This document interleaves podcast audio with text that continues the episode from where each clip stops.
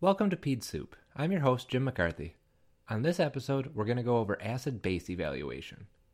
Most of the patients you see in pediatrics aren't going to get a blood gas drawn, but for the ones who do need it, knowing how to work through an acid base workup is a huge help in narrowing down your differential and deciding the right treatment plan.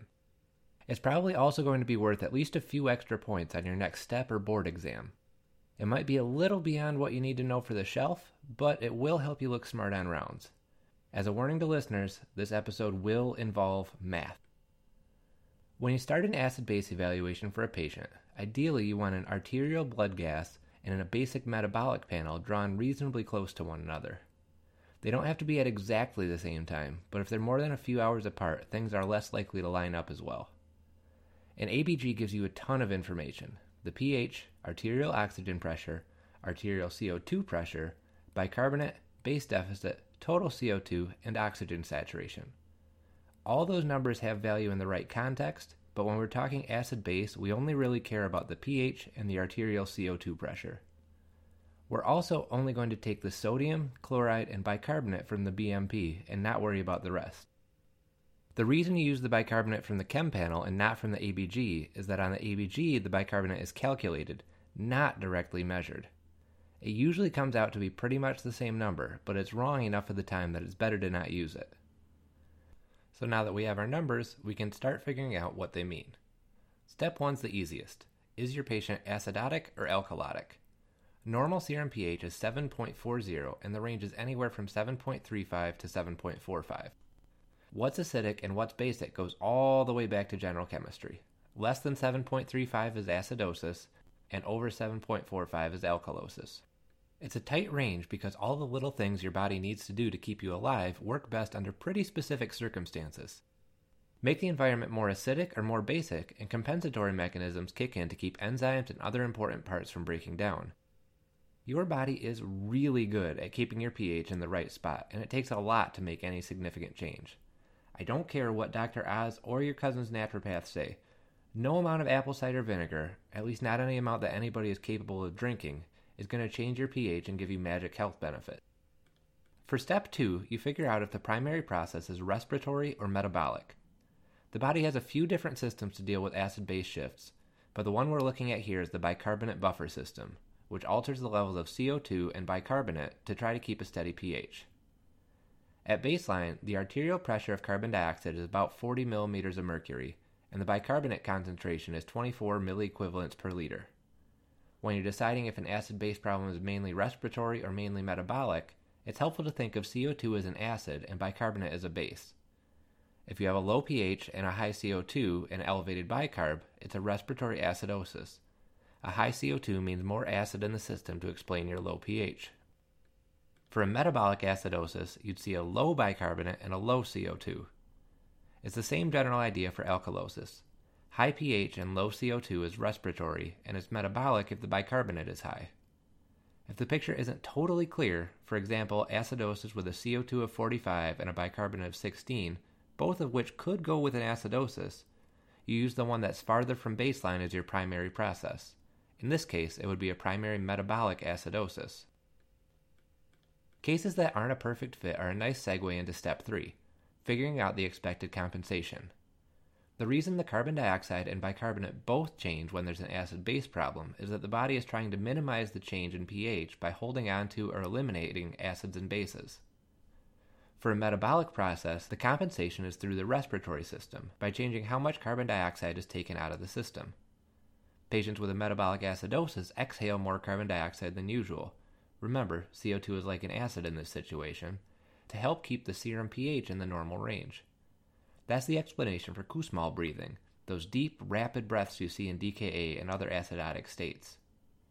On the other side, patients with metabolic alkalosis will try to hang on to carbon dioxide to keep from becoming too basic.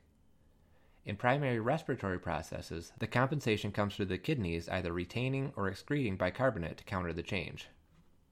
One important point the compensation is not its own acid base disorder.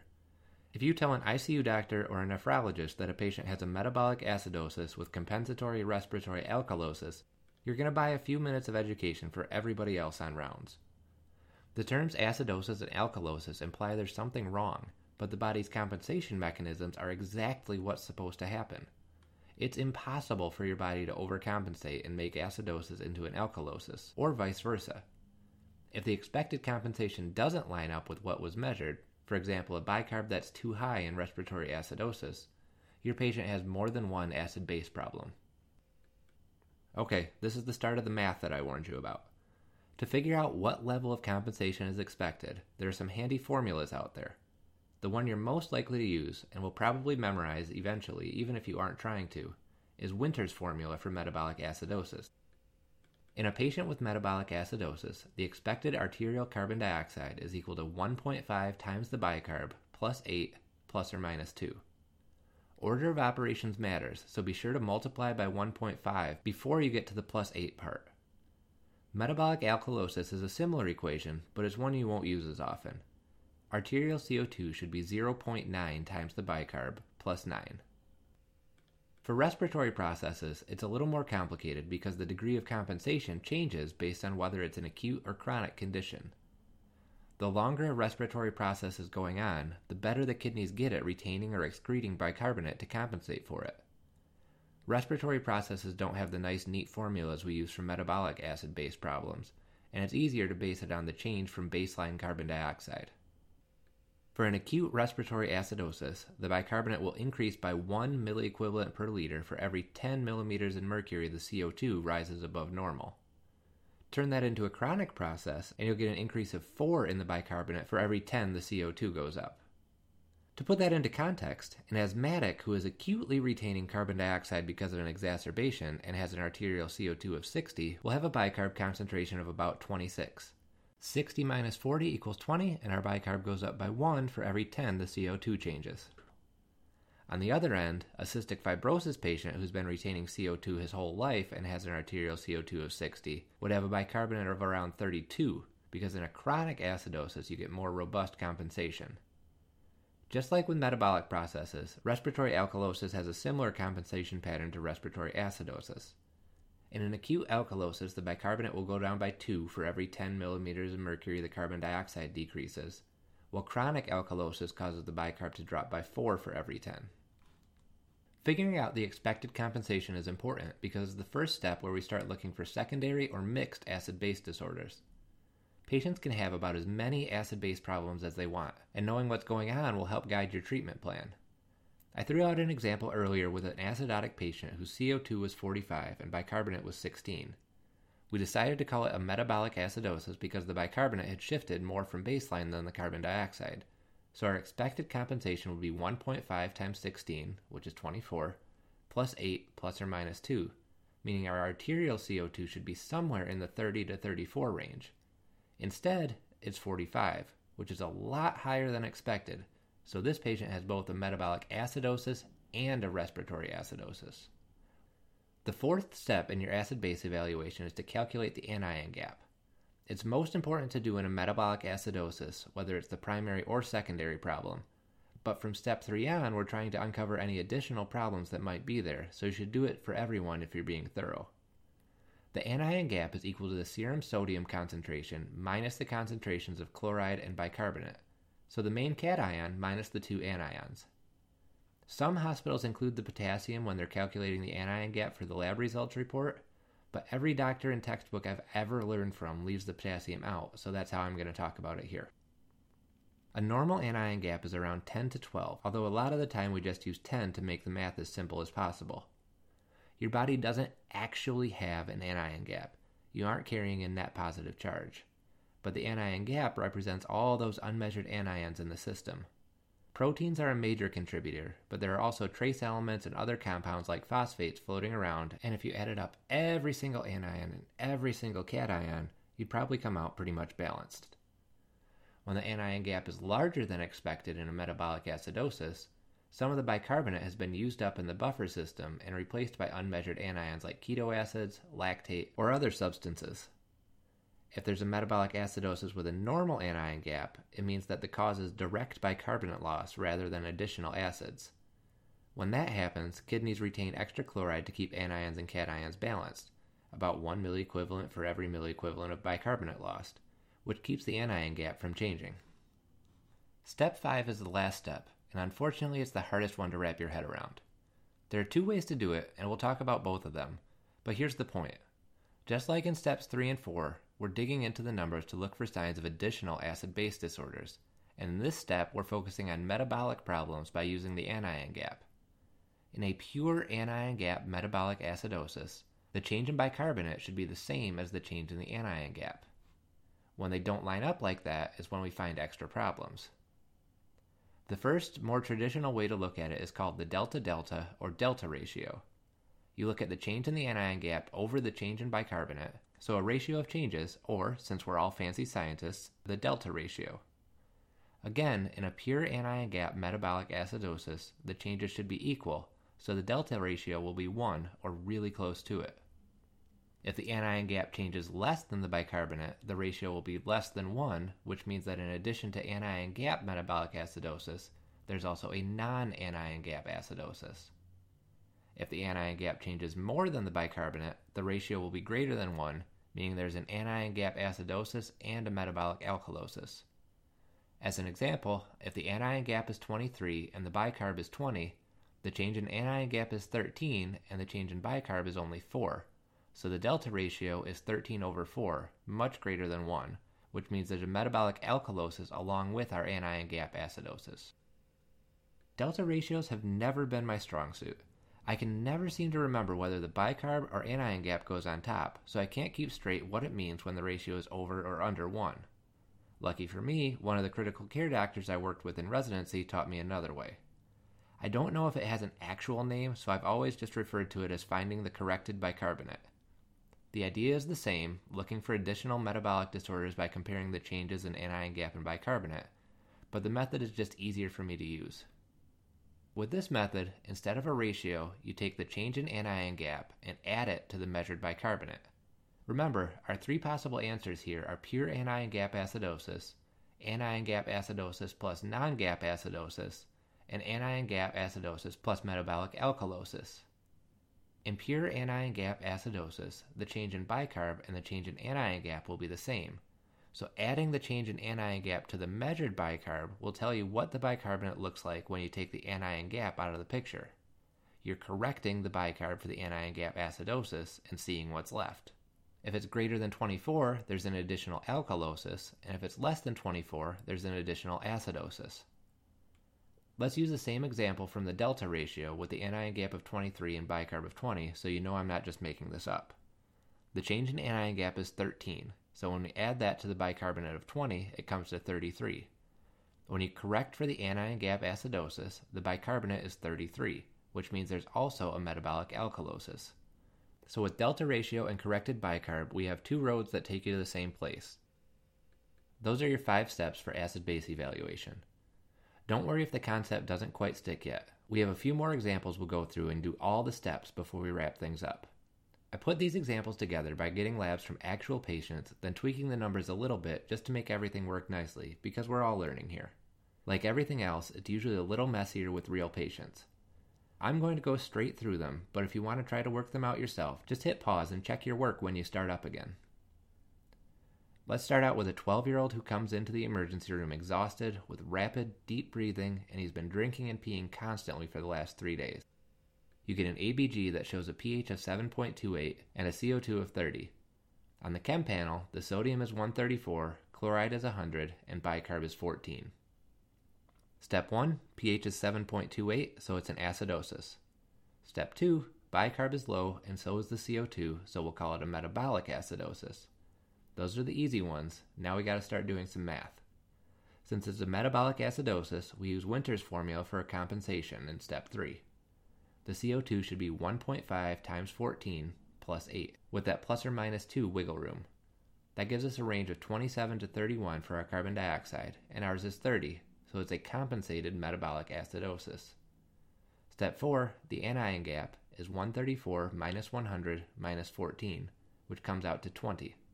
20 is definitely more than 10, so now we can call it a compensated anion gap metabolic acidosis. Finally, the dreaded step 5. For this first one, we'll do both the delta ratio and the corrected bicarb. The anion gap was 20, so a change of 10, and the bicarbonate was 14, another change of 10. 10 over 10 is 1, which means no other disorders going on. Using corrected bicarbonate, our bicarb of 14 plus the anion gap change of 10 comes out to 24, a normal bicarbonate. Either one you use, we can call this a compensated anion gap metabolic acidosis. For metabolic acidosis in general, the symptoms are usually nonspecific. Patients are often breathing rapidly or showing Kussmaul breathing to try to blow off CO2 and have headaches and vomiting. In the late stages, patients can progress to lethargy, seizures, and coma, which is a common thread for the late stages of all the acid base problems. You probably guessed that our sample patient's anion gap acidosis was caused by diabetic ketoacidosis, which is one of the more common ways that acid base evaluations come up in pediatrics. I've never loved mnemonics, but the popular one for other causes of anion gap acidosis is mud piles methanol, uremia, DKA, propylene glycol, inborn errors, lactic acidosis, ethylene glycol, and salicylates. When I was looking up what mud piles stood for, like I said, I'm not a big mnemonic guy. I learned there are a ton of others out there for anion gap acidosis. Goldmark, Carmel with a K, Dump Sale, so you have options if you want some help remembering common causes of anion gap acidosis. Non gap acidosis is less common in general, and there are fewer causes to consider. Remember, the problem is bicarbonate losses, so a lot of the time the underlying cause is related to the kidneys or gut. Acetazolamide and spironolactone are drugs that can cause a non gap acidosis, but they don't get used too often in kids. It's worth knowing on the wards and in the ICU, but probably a little less likely to come up on exams. The most common way a non gap acidosis is going to come up for you is probably in a patient with profuse, watery diarrhea because bicarbonate is lost in the stool. Finally, in pediatrics, and especially on exams when they give you labs in the question stem, you should also be on the lookout for renal tubular acidosis and other congenital metabolic problems. Okay, next question. A 10 year old with a history of asthma comes in with difficulty breathing for the last day and a half. He's working hard to breathe and not moving much air on your exam. You wouldn't usually get an ABG in this situation, but he looks pretty sick and you want more information before you decide if he should be intubated, so you go ahead and do it. The ABG shows a pH of 7.25 and a CO2 of 57. On his chem panel, the sodium is 141, chloride 105, and bicarbonate is 26. Step 1, with a pH of 7.25, this is an acidosis. For step 2, the CO2 and bicarb are both up, so it's a respiratory acidosis. In step 3, remember, respiratory acidosis compensation depends on whether it's an acute or chronic problem. Since we only have a day and a half of symptoms, we'll check acute first. His carbon dioxide is 57, 17 above baseline, so we'd expect his bicarb to be 1 or 2 milliequivalents higher than usual. His is 26, so he has a compensated acute respiratory acidosis. In step 4, our anion gap is 141 minus 105 minus 26, which comes out to 10, so normal. Since there's no anion gap, we can skip step 5 and call this a compensated acute respiratory acidosis. Respiratory acidosis can come from any condition that causes CO2 retention. Asthma usually causes an acute acidosis, but if it's really poorly controlled, it might tip more into chronic. Sleep apnea, hypoventilation syndromes, cystic fibrosis, and sedative medications that suppress the respiratory drive, like opioids, benzos, and alcohol, are all potential causes for respiratory acidosis. In the acute phase, respiratory acidosis causes headaches, blurry vision, and confusion, and in the late stages progresses to lethargy and coma if it's not treated. I don't have any sample cases for metabolic or respiratory alkalosis because honestly they aren't very common. Respiratory alkalosis mainly comes up in cases of hyperventilation, often because of being at high altitude, and I don't think I've ever seen it in a patient. Metabolic alkalosis is a little more common, but still not something you're going to see much. If you do come across a pediatric patient with alkalosis, you should take a close look for congenital disorders like 11 beta and 17 alpha hydroxylase deficiencies, Bartter syndrome, and Gitelman syndrome. In the short term, alkalosis causes nausea, numbness, muscle spasms, and tremors, and just like every other acid base problem, it can progress to lethargy and coma if it's left untreated. Let's wrap up with a little tougher problem. We'll call it a 16 year old girl who was brought in after intentionally taking a handful of pills. She's not telling anybody what she took, so we're going in blind. Her ABG shows a pH of 7.32 and a CO2 of 20, and the rest of her labs are notable for a sodium of 142, chloride 108, and a bicarb of 12. Step 1, she's close to normal, but at 7.32 you would still call this an acidosis. For step 2, the bicarb and CO2 are both low, so now we know it's a metabolic acidosis. With a metabolic acidosis, our CO2 should be 1.5 times 12 plus 8 plus or minus 2, which gives us a range of 24 to 28. But our CO2 came out at 20. Since it's impossible to overcompensate, that means we have a metabolic acidosis and a respiratory alkalosis. Step 4, the anion gap is 22, so it's an anion gap metabolic acidosis and respiratory alkalosis. Finally, for step 5, the anion gap changed by 12, Add that to the bicarb of 12 comes out to 24, meaning no extra metabolic disorders. To put it all together, she has an anion gap metabolic acidosis and a respiratory alkalosis. This is a classic presentation for salicylate or aspirin overdose. The salicylic acid causes the anion gap acidosis, and it also affects the respiratory centers in the brain to cause the respiratory alkalosis. It's worth remembering that younger patients don't always have the classic acid base disturbance, but it is more likely in an adolescent. In reality, you'd probably have the salicylate level back at the same time as everything else and already be on the phone with poison control, but it's a good, slightly complicated example to end on. For take home points, remember that to do a good acid base evaluation, you should have an ABG and basic chemistry panel drawn fairly close together. Work your way through the steps acidosis versus alkalosis, metabolic versus respiratory, expected compensation, anion gap, and delta ratio or corrected bicarb, and you should catch just about everything that's going on. Acidosis comes up a lot more often than alkalosis, so if you try to commit any of the compensation formulas to memory, do it for metabolic and respiratory acidosis. Thanks for listening. This episode should make your next rotation in the ICU a little bit easier. If you liked what you heard, please give us a rating on iTunes, Apple Podcasts, Google Play Music, or wherever else you find podcasts. I'm always open to suggestions and feedback. Just email pedssoup, that's P E D S S O U P, at gmail.com. I'm Jim McCarthy, and we'll be back next time with more Peds Soup.